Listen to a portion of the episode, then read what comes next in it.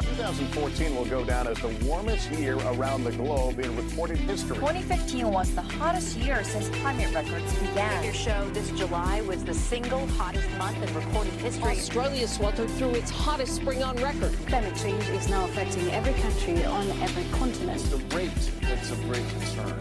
And what do you put that rate down to? Oh, it's human activity. We have everything we need. Some still doubt that we have the will to act, but I say the will to act is itself a renewable resource. Hey, hey, folks, it's Bron Gresham here, bringing you a vastly different introduction to one I had imagined for this episode. A playful riddle to begin. What do sheep, toilet paper, and storytelling have in common? Hmm, you may have already guessed. And I'm going to begin with a story. You see, a few days ago, I had an experience I know many of you will share. I popped to the supermarket, innocently enough to grab a few of the usual suspects some bananas, milk, baby wipes, only to find myself absolutely aghast at the empty shelves. I had heard this happening on the radio on my way in, but I didn't believe it would happen in my neighbourhood. People buying toilet paper, among other items, to prepare for the worst case of the coronavirus impacting their lives. An animation of sorts of our existential crisis. When I gazed at the empty shelf, the message brimming up into my consciousness was this each person having to fend for themselves. And this was an upsetting story for me. Of course, I could get it. In you know our culture that rewards individualism, it's so easy for self-protective mode to dominate. I've had that feeling too. But I worried. If this is happening for the coronavirus, what will happen when people realise the utter scale of the climate change emergency? Are humans destined to only look after themselves? At that point, I knew I had to shift gears. Left unquestioned, this narrative, this story we tell each other of each person fending for themselves was a toxic one. So many more deep breaths. I walked outside, hoping the spaciousness of air would open new possibilities in my mind. And then I remembered we do have an alternative story to this one recent stories in our collective memory of humans coming together in times of crisis, the bushfires fresh in my mind. Stories of heartfelt responding in times of crisis, of us uniting, putting aside differences, making sacrifices, helping each other.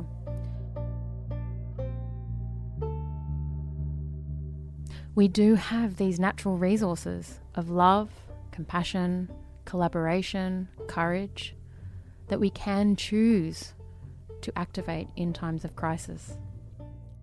So, how can we grow this response?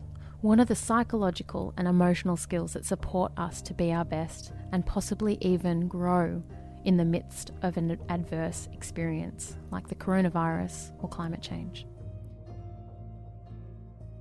Well, in this episode, I chat with Bob Doppelt, author of Transformational Resilience How to Use Climate Change and Related Adversities to Learn, Grow, and Thrive. If I sound like I'm a little giddy fan at times, it's because I am. Bob is a legend. His full bio is featured in our show notes, but to give you a glimpse, he is trained in counseling psychology, mindfulness, and environmental science. And it's this trio of talents and experiences that has accumulated into a very practical framework for resilient growth during climate change adversity. A few years back, he was even honoured by the Corporate Social Responsibility World Congress as one of the world's 50 most talented social innovators. So we are in good company, my friends. So, like most everyday conversations, ours begins with some small talk about the weather, which, thanks to climate change, readily moves into deeper conversation. Enough from me, sit back and enjoy the ride.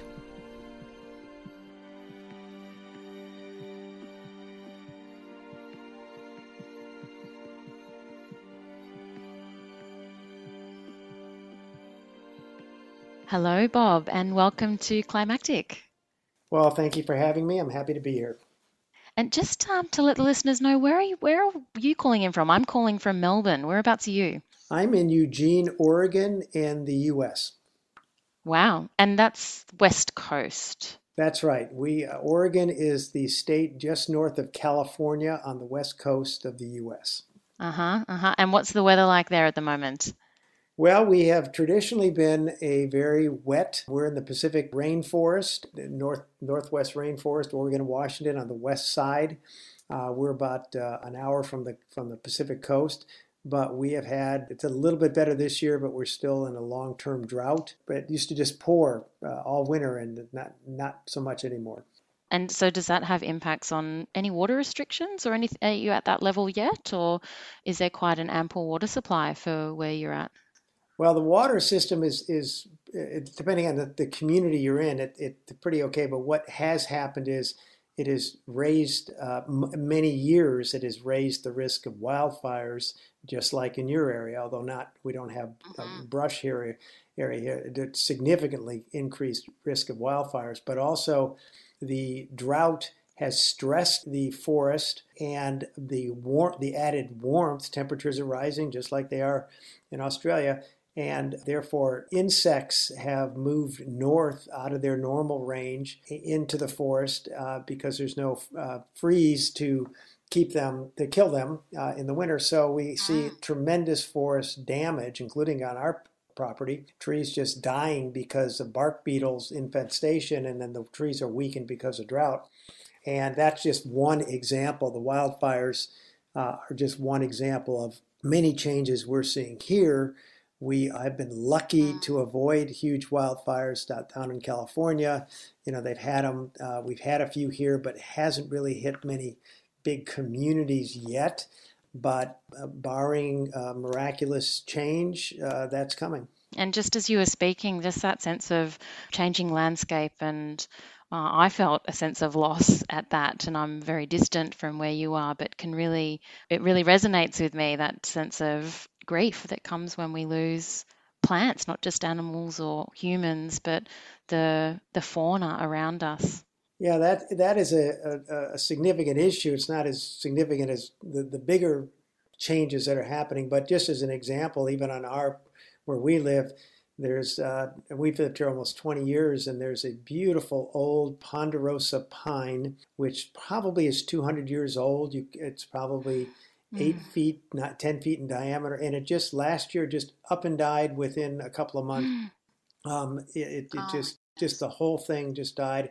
Many other ponderosa pines that we have here, big, big old, old trees died. And then the, uh, we had a huge, a record unprecedented snowstorm last year, actually about the very same time of year as now, where three feet mm-hmm. of snow fell and it knocked uh, uh, many, many of the ponderosa pines just right over because their, mm. their root system had been weakened. Um, and mm. uh, so we just see the changes uh, in the landscape. Uh, I won't say destruction per se because it's mm. new things will grow uh, as a result, but the, the change is happening so fast, much faster than mm. normal uh, ecological changes would take place, that it, it's, uh, it's very sad to see uh, and to experience. And just, I guess, one example of that impact of accumulated stress that then it can take the tip of the iceberg or just one event or one weather event to really unravel things and have a huge impact because of years of other impacts accumulating up because um, we've got so much to talk about, and you are really such an expert in this field around psychosocial uh, skills building and community individual building of resilience. And I was hoping we could just start with reflecting on uh, one of your many activities, which is writing for articles with the Register Guard, which is a newsletter in Oregon. And in one of the articles, you shared the reason for why you're focusing on building psychosocial resilience resilience. And you said in it that climate adaptation adaptation efforts have primarily focused on hardening infrastructure and other external physical structures and systems and adapting to natural resources And after many years, you concluded that these efforts, although very important and essential, have significant limitations. And, and then you began to focus on the psychological components of resilience. And I was wondering if you could tell us a little bit about that story to getting to the resilient growth model. And we'll, of course, talk a little bit about the model itself soon. But just wondering, was there a light bulb moment for you, or was this a, a growing idea for you as well? Yeah, um, that's a good question. Uh, I write for the Register Guard. It's the local newspaper, that daily newspaper, and I write a monthly column. Been doing it for almost for over ten years now, and that started when I used to direct the Climate Leadership Initiative at the University of Oregon, which is here in Eugene. And I was when I was writing that, I used I knew the editor of the paper, uh, the editorial page editor, very well, and Jack Wilson asked me to uh, would I write a couple of columns about climate change? Because back then, 10 years ago, there wasn't much publicity about it. And so I agreed to do that. And I thought, you know, it'd be two or three articles. and people really responded very, very positively. And so I wrote another one and, and it sort of continued on. And my wife now calls it my weekend job to uh, continue to write these. So, so that's how that came about. But actually, so I, uh, the, this, the work I do now came out of my work uh, running, I directed almost for a decade the Climate Leadership Initiative. We were in the Institute for Sustainable Environment at the University of Oregon, and we had a nonprofit, an NGO affiliated with the university. So we had one foot in, one foot out, which was nice. That's the way I've always liked my career.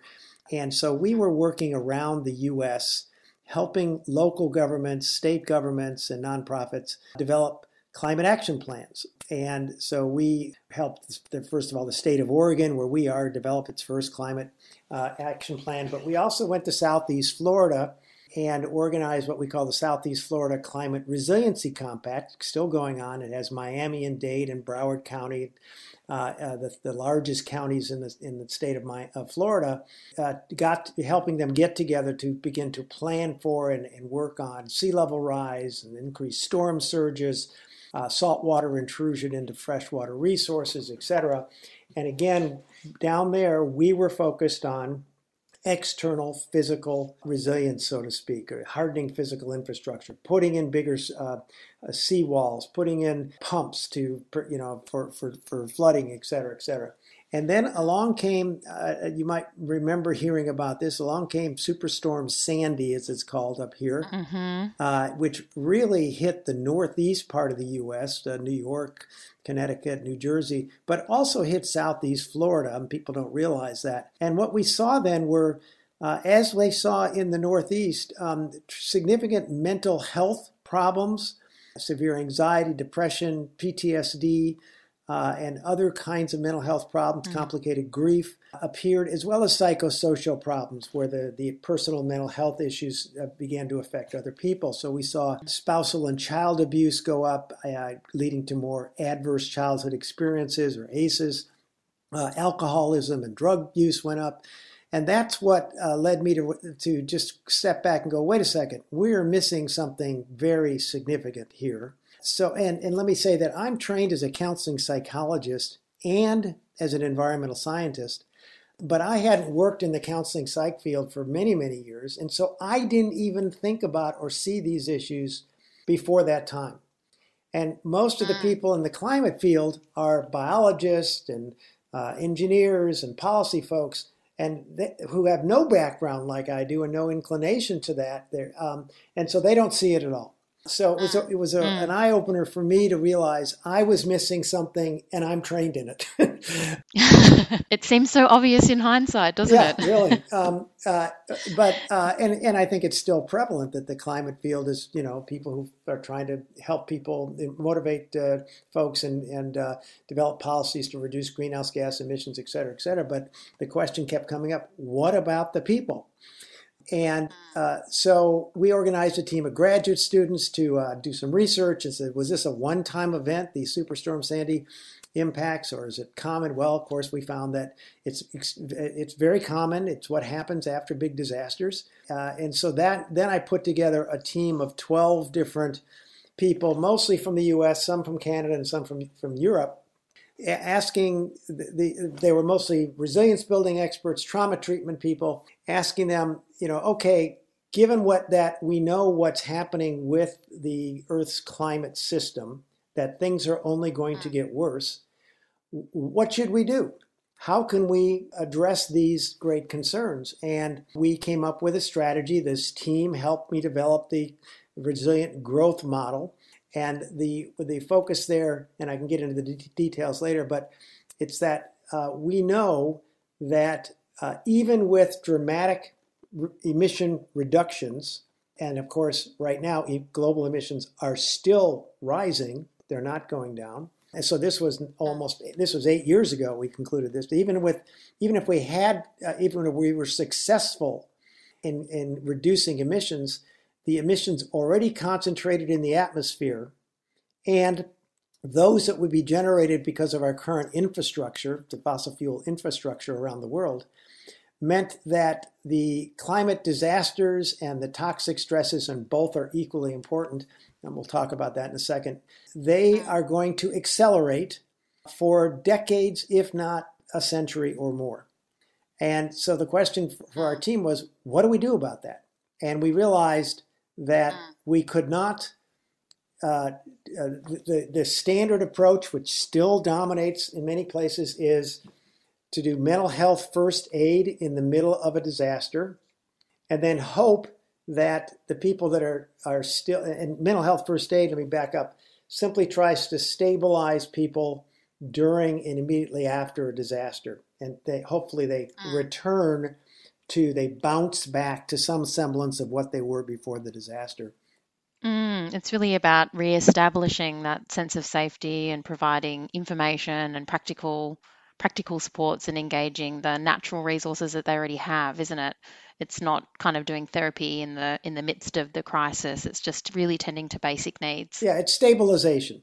Uh, during during yeah. the during the disaster. And the problem with that we realized was that most of many of the mental health and psychosocial problems emerge three to six months or more after people experience one of these kinds of disasters. It depends on the intensity of the experience, how, how what how they are affected or their family and their loved one, their community is affected, and uh, and the, the, the mental health first aid does not help three to six months afterwards, obviously, because they're already gone. Those programs are already gone for the most part. But the other thing we began to realize is that, uh, and we're now seeing it, and I think Australia is seeing it, unfortunately, the, the very clearly, is that most of the treatment programs we've had for helping to help people with these kind of disasters were set up to help people with single event disasters that ended and gave people time to recover. But as the climate uh, crisis, the climate emergency accelerates, what we're seeing already in many parts of the world are repetitive, intense, intersectional, as we call it, they affect each other, and cumulative traumas that basically doesn't give people time to recover. They're continuous traumas, and we're, it's v- much more difficult to assist people with that kind of, of mental health challenge and psychosocial challenge. Mm. And mm. in fact, it, very little research has come up with some good solutions, except somehow provide folks with safety, a safe haven of some kind, where they can find time to recover, but if to, and, and nurture the, themselves. But if if the if the disasters continue, and but it, a disaster happens and then it's followed by this long period of toxic stress, meaning persistent, overwhelming stress. You lost your job. How do you get an income? You know, your, your friends and family have moved, or, or even some have been injured or lost. Uh, you have all these other stresses so there is trying to help people that don't have much time to recover is very very difficult. But the point of what I'm getting at is we that this team we said decided we have to focus on prevention, getting skills into yeah, absolutely everyone's hands, teaching skills, help before the disasters as much as we can. Mm. Because mm. we're simply mm. not going to be able to assist everybody that is impacted as the climate uh, crisis. And I think just to, you know, build on that point before we move into the resilient growth model, because I know a lot of people are really you know they're thirsty for these skills is just that point around what you call mental health first aid. We often call psychological first aid here and one of the most protective factors for people's sense of recovery or regrounding or getting back on their feet is the social connection and the social supports. And i guess when it when it and that is like you said for potentially traumatic events that are typically just impacting that individual or a small group. But what what happens when it impacts the whole community when the people that um, we're reaching out to for those social supports are also affected by the traumatic event. And I think that's what brings such a layer of complexity into it that, you know, the people that we're leaning on that is typically the most protective factor for supporting recovery, they're also going through the journey as well, potentially. That's exactly right. And as the climate emergency accelerates, we'll see more and more large scale disasters, if you will, wildfires being one. Uh, so the, the, often your social support networks are fragmented. Sometimes people are split up, and you can't even find each other for a long period of time. And sometimes people are lost, people die or seriously injured, so they're not there. But the other side of that is that the emergency responders are also impacted. So the people who are supposed to be helping run mental health or psychological first aid programs, they are also impacted and are trying to keep their own family safe and connect with their social support network. And we're seeing that in many, many places here in, in, in North America where PTSD is showing up even worse in the emergency responders than in some cases than in the community, um, which is pretty common. Uh, so uh, these are all challenges we really need to think. We, we decided that the traditional way we have approached preparing for uh, disasters is just not sufficient given what's coming with climate change. Absolutely. And and you know what? I feel like this is such a great window of opportunity because over even just over the past 10 years we've we're much more inclined to speak about our emotions as this kind of revolution of articles and people talking in the media about emotions of anxiety, depression. We're much more attuned to as a community and certainly as the health services to the impacts for first responders, for emergency responders, and the need to tend to health promotion and mental health prevention. And I feel like because of that, people are speaking about their feelings a lot more publicly and speaking to often the challenge of their feelings. And uh, so I feel like the next chapter is going to be where the work that you know you're doing and other people are doing in various ways around how you meet those emotions, how you meet those psychological challenges and social challenges skillfully. Now it's time for Climactic Community Corner where we play voice messages sent to us on Facebook. We're opening up this space for the community to share events, news, thoughts, feelings, all sorts. If you've got a message to share, just send it to us at Climactic Show on Facebook or hello at climactic.fm. Hi, this is Holly Hammond, Director of the Commons Social Change Library, with a resource recommendation for climate activists. Facing the reality of the climate crisis can be profoundly psychologically and emotionally challenging. Taking action collectively can be balm for our sore souls, but it's also important to access support and information on this topic. The Commons Library has a treasure trove of wellbeing resources, including some excellent videos from regular climactic contributor and host Bronwyn Gresham. They include emotional health and our response to a changing climate and overcoming the top three challenges to self care. Browse the wellbeing topic on commonslibrary.org or type Bronwyn into the search bar. The Commons is your one stop shop for resources for community action. I feel like that's the next chapter of the story that we need to get to quickly. Well, I would agree that uh, I think in, that it's uh, a, a real urgent need to help people learn how to manage the emotions that occur and, and the well we can get into this now if you want the resilient growth. Yeah let's get into it. Absolutely. So one one point to think about is what is trauma? What does that mean? And how is it created? And from our perspective the way we come from it is or the way we look at it is trauma is an event that just creates a, a, a, very intense and usually very rapid feeling of helplessness. And uh, you feel overwhelmed. You, uh, sometimes you feel your life is threatened. Other times, there's been a, I can't remember her name, but she, I, I like the way she described it. There's big T traumas and there's little T traumas. The big T trauma, mm. big T traumas are the life-threatening situations, which a disaster can do. Uh, little t traumas might not threaten your life, but they're still overwhelming. And there's, there's, I think it's another term for toxic stress, as we call it here. Mm. And uh, and both of those make you feel like you can't control what's happening to you. Uh, you don't know what's what's going on, and your sense of meaning in the world consequently becomes shattered. How you see the world, how you see yourself, falls apart, or, or is threatened to do that. And so it causes, uh, it, it triggers the sympathy to be, you know, to get into the body, it really ends up affecting the nervous system in our bodies. And mm. so what happens is the sympathetic nervous system gets activated, and it's a good thing that that happens because that is what sets us up to either fight back or uh, flee the scene.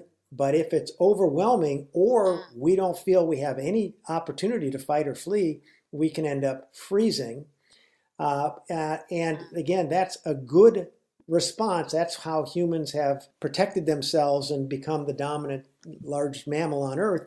But if it if you if it continues and you end up in hy- always hyper aroused, always in this fight or flight thing, or if you end up always in a freeze response, it creates the depression, the anxiety, etc., then both of those are really where the trauma shows up, and you end up either harming yourself in some way or harming others or harming the natural environment worse. And that's one of the things we see that we're also trying to help people realize that in order, and as people try to protect themselves, we're making the climate crisis worse with the actions we take. And there's such um, challenging spaces like feeling stuck or getting stuck in the, the helplessness and the despair. And same with that constant hypervigilance or constant on edge whether it's about from a direct experience of extreme weather or from just those indirect kind of thinking about the future and what it's like currently for people going through the impacts of climate change. And i really like how you clarified how that emotion of fear that so often comes with when we're impacted by big T or little t trauma, that you know the primary primary function of that is to motivate us to act. And that requires us to have some level of skill to be with that emotion and find ways of channeling it. And when we don't have those skills, we can get really stuck or feel overwhelmed for long periods of time. And that's when you know things become we become really ineffective in life it impacts our relationships work etc so could you tell us a little bit about some of those skills that that do help? And I guess the, I'm thinking of the presencing skills that you speak to in your resilient growth model, and I wonder if this is a good time to to talk to them. Sure, absolutely. Well, so again, from what the way we approach it, and I think many many people in this field would would agree that all of us go up and down in life and through our emotions and our, our, our, feelings. Sometimes we're up, sometimes we're down. But we're norm, you know, most of us normally are able to sort of manage, think things through, make wise and skillful decisions. And it's when we have one of those uh, these big emergency events like a disaster or a trigger of some kind that reminds us of a previous trauma that we get pushed outside of what we call the resilient growth zone which is outside of this area that we go up and down in, but we manage very, very well. And we can get stuck either in the high zone, in this arousal, the hyper arousal, or in the low zone, this freeze where you get depression and uh, mood swings, etc.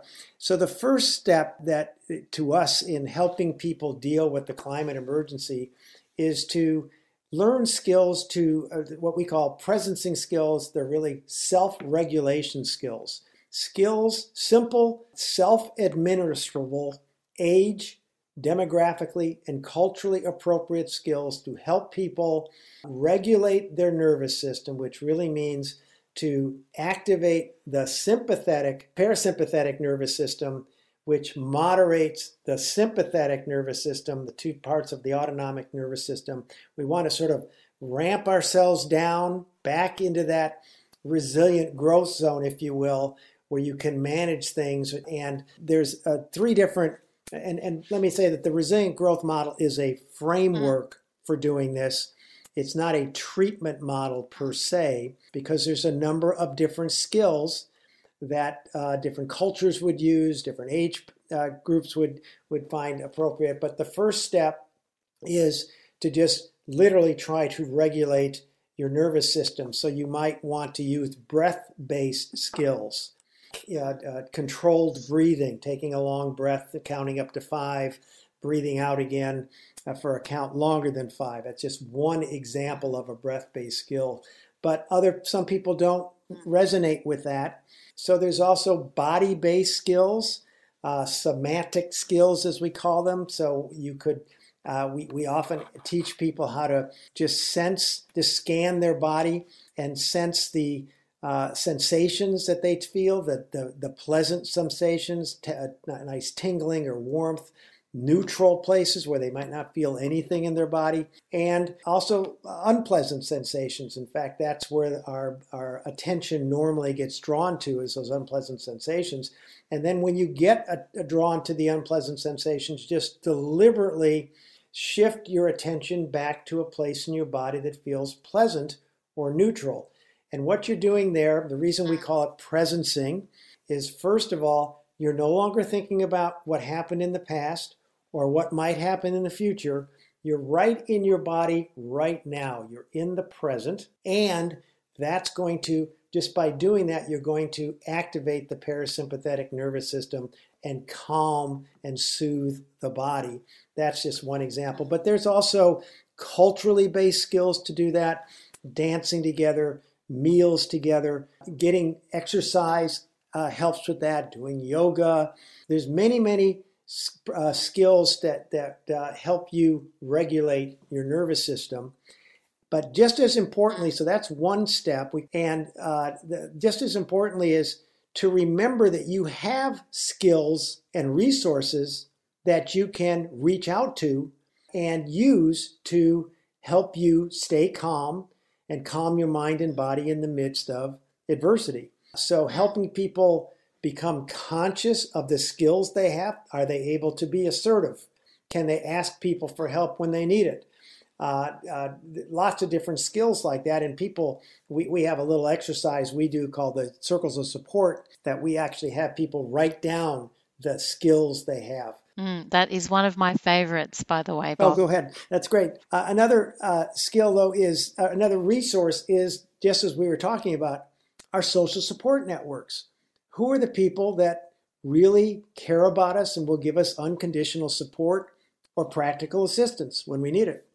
and uh, but also then there's ecological supports and what we mean by that is being in nature or often just even viewing nature tends to calm our mind and body and emotions Mm, and if you can't be in nature, transporting yourself through imagination. I'm often imagining myself when I'm trying to get to sleep, for instance, next to a riverbank or warmth on the beach. Absolutely uh, even just seeing pictures of it. Many hospitals now have pictures of the outdoors of nature in the, the hospital rooms because they know it has an effect on people. And so, would it be fair to say that all of these skills um, together um, fundamentally uh, forming a relationship with our experience of the nervous system. The nervous system is really activated, it's frightened, it's aroused, it's kind of ready for fight or flight or freeze. And really, these skills are about saying, hey, you, you know, you've got agency here, and here we need to soothe and calm you so that we can figure out what to do from here. That's exactly right. That, you know, for many place, especially in Western societies, the, the view for a hundred years or more was that people can't change the way they think and respond to the world. But um, especially true in North America. But neuroplasticity, so to speak, has proven that wrong. The study of the nervous system, the study of how the mind works over the last 10 to 15 years has clearly shown that that's inaccurate. That with practice, on different kinds of skills, we actually can physically change the way our brains stru- are structured and function. And so we have the ability to regulate our emotions uh, and our reactions. And that, that starts with, by the way, let me back up and say before we even get into skills, we like to teach people what we've been talking about. You, call, you can call it help them become trauma informed. But what it means is help them understand that their reaction, their stress based reaction, is actually a natural built in reaction and it has to do with neurochemicals being released into their bloodstream by part of their brain that senses a threat and then helping them notice the symptoms of that kind of stress in their body. That alone, we have found in our work in the, the in communities, etc.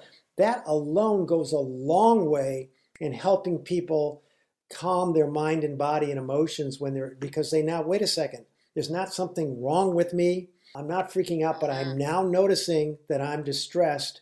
Okay, what can I start to do about it?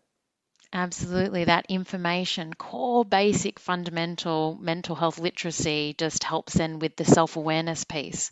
And once we're self aware, that's kind of like the door is open for different ways of responding. That's right. That's right. One of the um, best examples I had more recently was when I went to the dentist, and I really, it's a, a, trigger for me. I'm not a huge fan of going to the dentist and all the pain and the noise, etc. But keeping in mind the presencing skills, I began to bring my attention to my feet, which the dentist isn't impacting my feet. And my feet were very grounding and warm and very kind of neutral, really, in sensation. And just allowing my mind to be aware of the dentist, but also focus on a part of my body that wasn't impacted by the pain, enabled me to cope with that moment in a much more effective and calming way. In fact, the dentist said, You're the most relaxed patient I've ever had. it was nice to lie down too, I must admit, being a mother of two. Uh, but I think that's, you know, these skills are everyday skills. And I think weaving them in and practicing them every day to strengthen them so that when we really need them, they'll show up is so important. Yeah, especially because this, we're in the midst of a civilization changing event. People, we have to get our heads around what's happening that everyone is going to need those kinds of skills, and there's many more we'll we can talk about if we have time here. But um, that uh, what the way we say it is, and we call it resilience education and skills training, should become universal now, meaning at least in uh, in, in uh, many communities, everyone learns how to read and write. Everyone should learn mm. these kinds of skills and this kind of information because we're all going to need it Absolutely.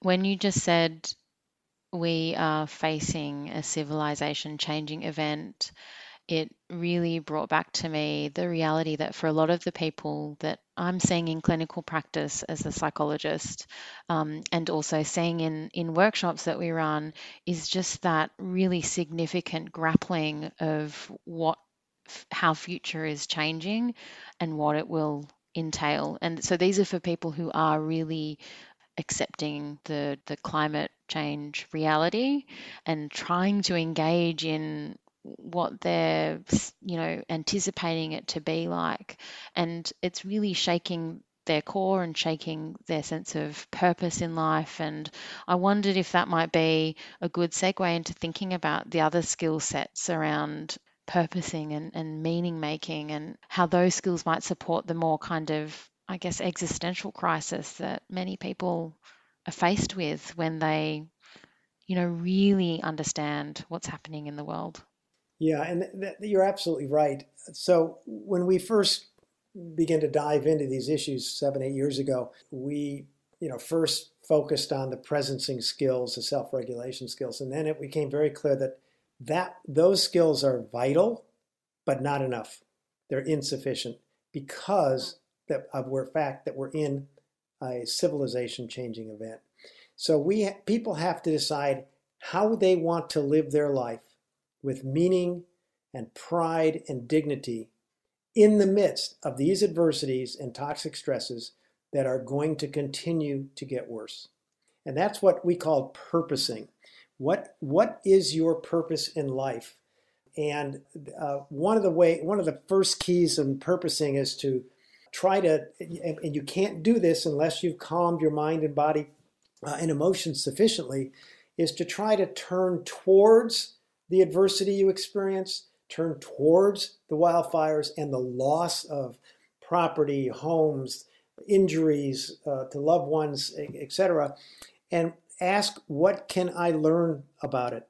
Learn from it about myself, about the world around me, about the way I've lived, about the way our community has operated.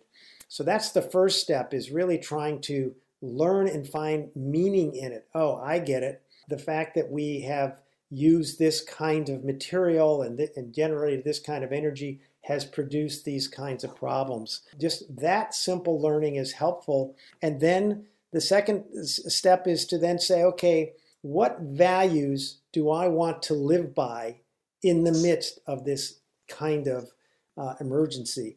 Uh, and there's a number, again, a number of different ways you can help people tap into the core values they want to live by. We ask people to answer the miracle question, which is basically you go to sleep at night and you, and in the middle of the night you suddenly get the capacity to to uh, respond in the midst of adversity in the ideal way you'd like that gives you pride and dignity in your life um, and makes you feel like you have hope and purpose. You wake up in the morning and wow, you still have those skills. Now, is there a you can can you go back and think about a, an, a, an adverse experience you just had? If you lived those values out in that situation, would there be something different you would have done? And or is there a way to do it differently in the future? and then and there's other ways you can get at that it also there's a simple way with some especially with kids what we often just uh, in, a, in a different way we we have we just give them a list of different values and say which are important to you and ask them to try to come up with the three most important values and then say how do you follow those when you're you're really distressed? So i mean there's lots of again it's a framework it's not a specific Sort of- mountain. Absolutely, but sort of like that positive psychology principle of uh, or question, you know, how do I show up as my best self with my, you know, my own personality, my quirks, my strengths when things are at their worst? that's exactly right Oh, well, before you hit the third component, just one, of the questions I had when we were thinking about the that that connecting with what have I learnt through this or what what has it revealed about life or others or the environment or myself, my mind instantly went to people who struggle to to engage or to find to do that in a way that's beneficial to them. And for some reason I just had someone in my mind come up who would be in the space and, and maybe this is linking back to the, the need for the presencing skills first but their response might be something more despondent and pessimistic like like you know well i've learnt that humans are cruel and that our political systems you know a waste of time or that there's no hope or you know i could put some swear words in there but you get the picture. Like what what's the advice for people who are kind of is that indicating that they're kind of stuck at that point Well, first of all, it's a completely understandable feeling in da- today's day and age. It's a pretty uh, difficult time for, for many, many of us. And uh, but I do think first the presencing skills really are important, but then also these purposing skills are critical uh, because and, and the, the final skill is how do you find hope in the midst of adversities like this? And I think really helping people tap into uh, some form of inspiration. And it, it's a it, and helping people find hope really involves first trying to have them identify vision of something they want to create or move towards uh, and develop an initial kind of first steps for how they can do that and a commitment to do that with some other people especially. And so i think help, engaging people in uh, in actions uh, in, uh, can help overcome that uh, serious depression and sense of hopelessness that exists in, among many people. Uh, I think it's just critical to uh, to get involved. And one of the ways we do it, for example, is uh, we ask people to, even if they're at a workshop, we take a break. We say, go out and do something during the break for someone else that they didn't expect, and that's very simple. So somebody drops a pencil or a piece of ah. paper on the floor and they pick it up for them and give it back to them. You open the door for an elderly person. uh, or whatever, and you ah. let you help them go through. And then we ah. ask them to come back and we talk about what did you feel like when you did something for someone else without being asked. And invariably, people say, "Boy, you know, I did. I felt good about myself." And what what we're doing then is by engaging people in those what you could call pro-social activities. Doesn't have to be anything great. It's opening the door, you know, helping somebody else, helping animals, then uh, planting trees. Uh, then what it uh, from again going back to the biology and the nervous system, you're actually releasing oxytocins into the nervous system which really helps us feel good, which makes us want to do more of it, which releases more oxytocin. We get this virtuous cycle, as we call it, the oxytocin virtuous cycle. So the more we can engage people to work together on positive things, they, they can be very small, helping other people, helping the natural environment, whatever, I think the more hope we establish. And the other thing to keep in mind is, at least my perspective, is that systems, I, I was initially trained in systems dynamics. Uh, and what I learned is most, both physical and social and ecological systems also, are set up to maintain homeostasis. That is to say, they're structured to keep the system going as it's going. And they push back hardest when the system is nearing a change. And to keep that in mind, that it, it seems like we can't do anything now. We can't make any positive changes. And then suddenly, boom, things might change that we had no, could not imagine happening. I don't know if that will happen, but I think there's a very good likelihood that it will, only because look at history, and we've seen that's been the history of mankind. And actually, I think I remember listening to a talk that you gave, or perhaps an article that you wrote, in in I guess giving some sense of meaning or hope when I think it was when Donald Trump got elected. And you were saying something along those lines of, you know, this is the sign that we're at that absolute edge, and it's at the edge where systems transform or change that gave me a lot of hope at the time that that kind of reattribution or kind of you know reframing what could potentially we could get really stuck on how horrible things can be but reframing it in that way just gave me a completely different perspective. Yeah and i don't mean to suggest that it's not going to be very very difficult. Systems are trying to hang on as much as they can uh, as long as they can. So it's going to be because of that there's even going to be more disasters. So uh, don't we, we just can't downplay that but that Change mm. is possible. It has always happened, but it does require the West to get out of business as usual and do these pro social activities with other people. We will feel better ourselves. And as a sidebar mm. almost, we help other people and really begin to push for change. The, the climate denial that we see, and many people, I, I, I've uh, gone in and talked with groups that are really into that. And what I sense is it's really the same dynamic going on within many of them, not all of them, um, but many of them that they sense a big change is coming. And they are fighting as hard as they can to prevent it because they're frightened. They're very frightened. What does it mean for, for, for my lifestyle? What does it mean for all the things I've done and said in the past, etc.? Uh, and again, systems push back hardest when they're nearing change. So I think we just have to stay at it and keep uh, help help ourselves and stay together and help other people and see what happens. Yeah, and help them come on board and not ridicule people if they change their minds on climate change or say I made a mistake for the last 20 years. I'm sorry. You know, that's that's the risk I feel people don't change because they're so fearful of public humiliation and ridicule and further division. And I think, oh, I hope that skills like this, you know, increase our receptiveness for bringing people along and working on the now and not getting too caught up in punishing for past behaviors. Yeah, we. I don't know if they exist, exist down in, in uh, Australia, but here there's Alcoholics Anonymous, and where people can go and deal with these. So we need a climate denial anonymous. Um, yeah, absolutely. Well, there you go, Bob. Next project getting lined up. I know we've got to finish up, but I, w- I would really love to hear what keeps you inspired as a human being because I can imagine all of this work has probably significantly transformed your life path. Yeah, wondering if you could speak to that or share a little bit about for you as a human being right right here and what, what's keeping you inspired and what what drives you. Well, I think I shared some of that. That that I, I really see the possibility of major change through a lot of chaos. However, but you know we just have to keep at it. I've been involved with, you know, at least in the U.S. with politics for most of my career, and in some way, and I've seen things happen out of the blue. So that um, that were very positive. In, the, it seemed like the worst of times.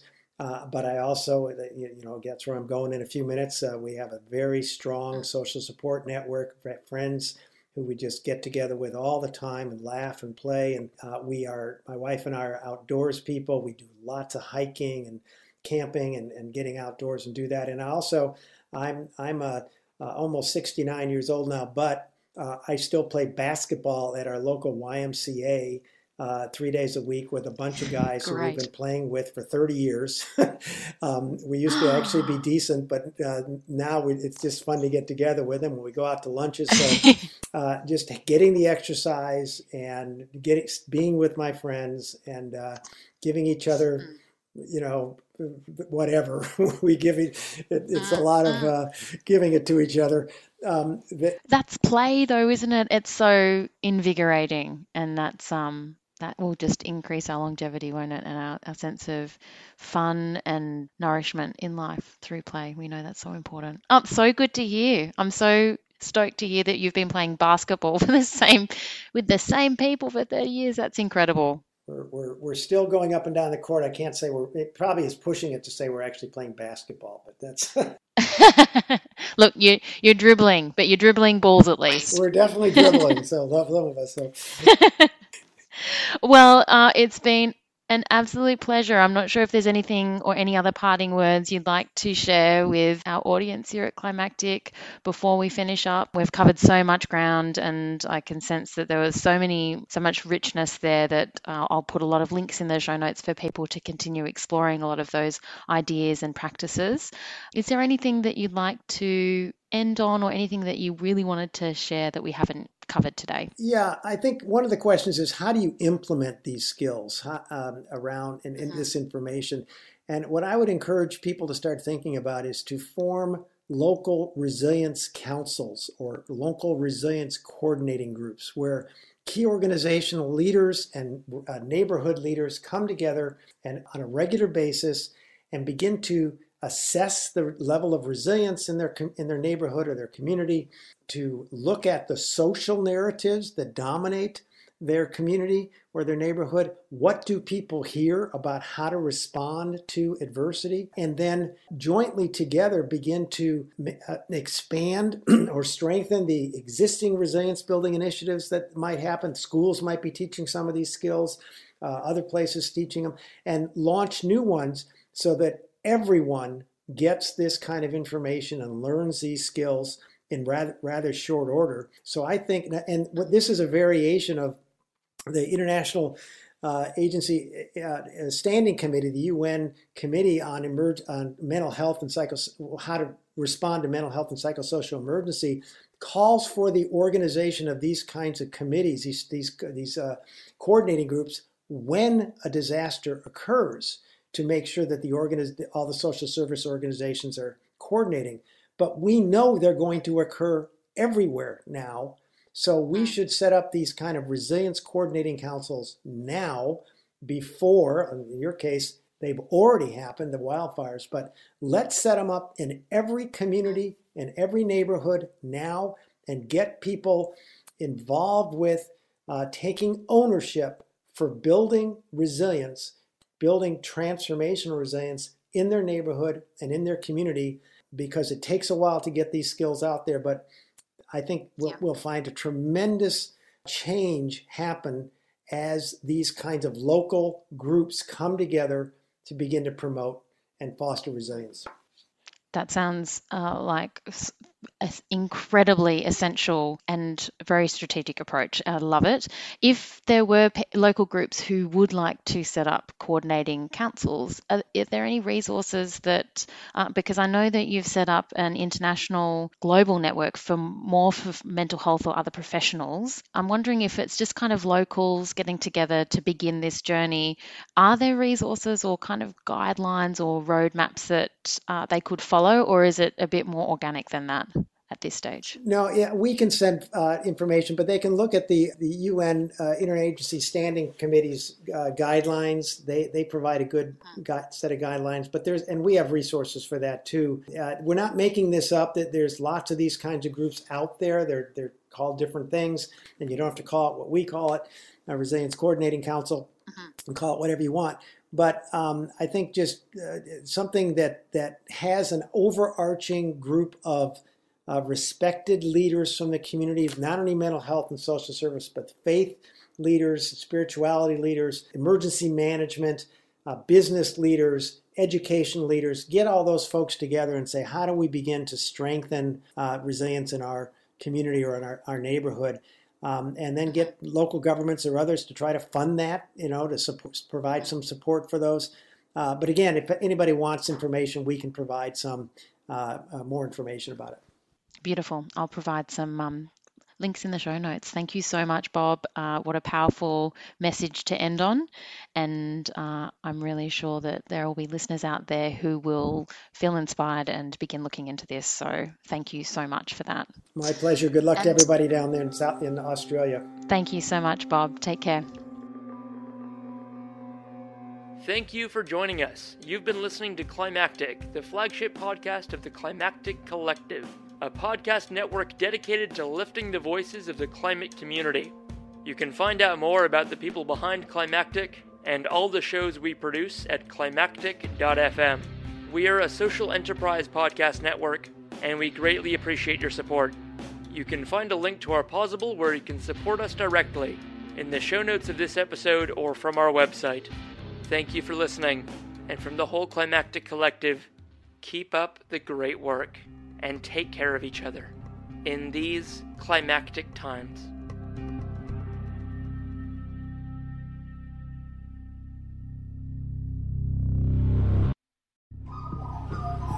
The Climactic Collective.